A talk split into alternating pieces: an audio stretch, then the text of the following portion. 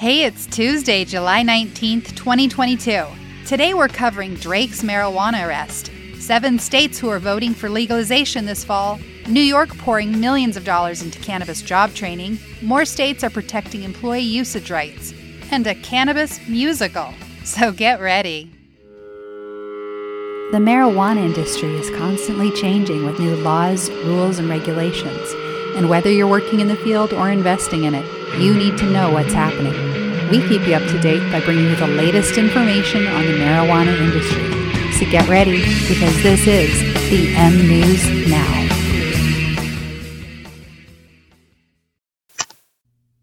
This past week, TMZ reported a rumor that Grammy-winning rapper Drake was arrested in Sweden over marijuana charges. But Drake's team denied those rumors and told The Hollywood Reporter that it wasn't true. Now, a few days later, the tides turned, and it appears that Drake himself may have confirmed that he was indeed arrested in Sweden. On Sunday, Drake posted several photos to Instagram of some of his recent activities, such as travel, canoeing, as well as clubbing. He also included a photograph of what appears to be a Swedish certificate of detainment under suspicion of a crime, and details to his rights. The document was issued by the Swedish Police Authority.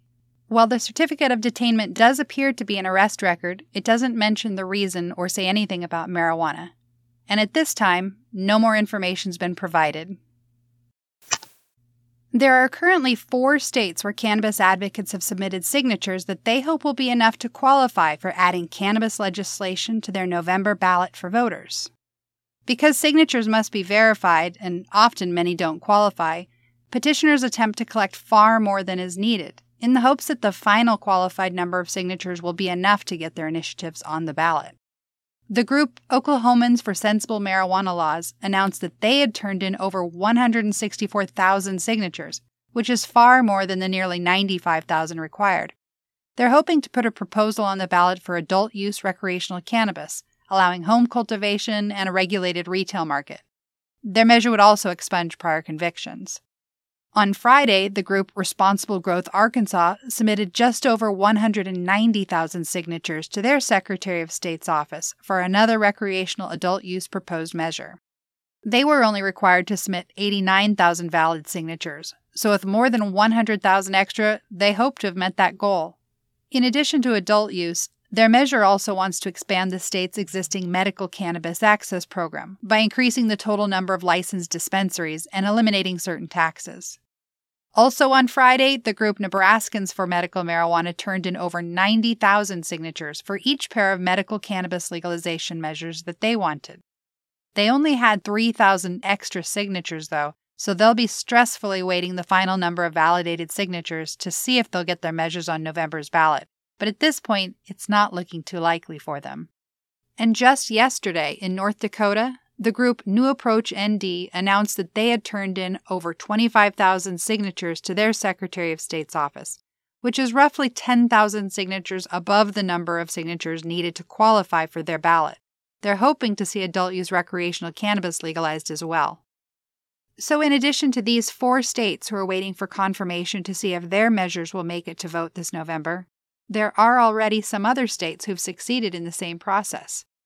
Both South Dakota and Maryland have already had confirmation for their legalization measures that will be on this November's ballots in their respective states.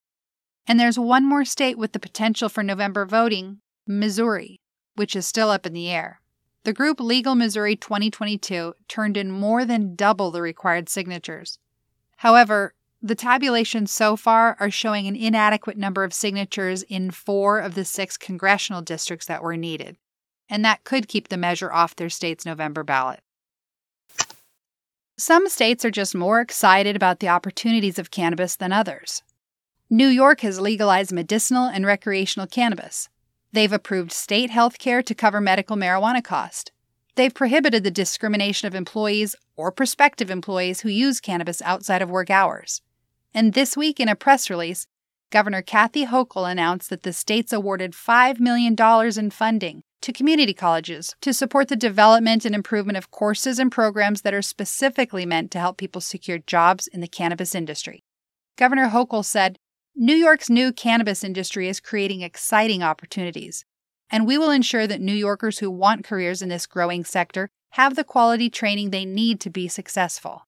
She also spoke about the state's efforts to ensure social equity. She said, "Diversity and inclusion are what makes New York's workforce a competitive, powerful asset, and we will continue to take concrete steps to help ensure everyone has the opportunity to participate in the cannabis industry." 4 community colleges will receive the funds and serve as leaders of the cannabis education program.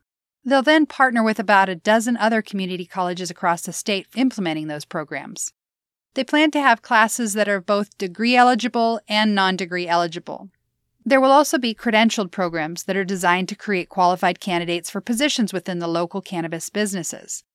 New York's Office of Cannabis Management's executive director, Chris Alexander, said, "Legal cannabis in New York means cannabis opportunities for New Yorkers. It's wonderful to see community colleges across the state systems help their students develop the skills necessary to be players in this burgeoning industry. This is an excellent step towards helping New York's cannabis industry grow."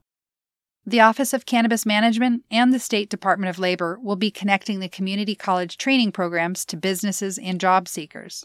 And after students complete the programs, the Department of Labor will further work with them to complete resumes, work on job interview preparation, and assist with job opportunities. The Department of Labor's Commissioner, Roberta Reardon, said, "This is a win for cannabis employers and a win for workers looking to move into in-demand careers with untapped potential in New York State."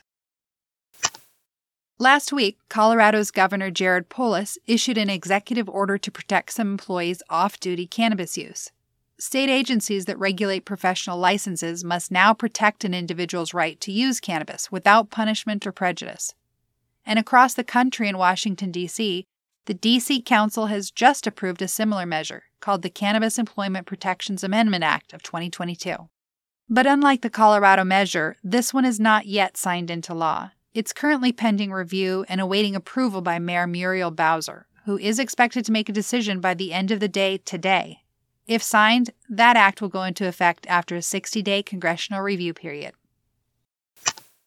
If you're in the greater metropolitan New York area this next month, you may want to check out the new musical production called Cannabis: a Viper Vaudeville. The production's inspired by Martin A. Lee's book Smoke Signals: A Social History of Marijuana, and the theatrical presentation looks at the history of cannabis utilizing music, dance, and spoken word.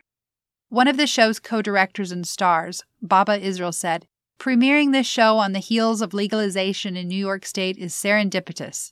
Our nation has a long history of using the criminalization of this drug against communities of color, playing into America's worst tendencies around race and civil disobedience. Cannabis: a Viper Vaudeville examines this history, by which a formerly sacred and medicinal herb was transformed into a corruptive agent of the Jazz Age, of beatniks and hippies, and of activists and rebels." This piece was commissioned and developed by the Here Art Center and is co-presented with La Mama Experimental Theater Club. It runs July 20th through 31st at La Mama's Ellen Stewart Theater off Broadway. So check it out if you're in the area and learn a little history. That's all you need to know for today. Be sure to keep listening for the latest updates and follow us on themnewsnow.com. Later.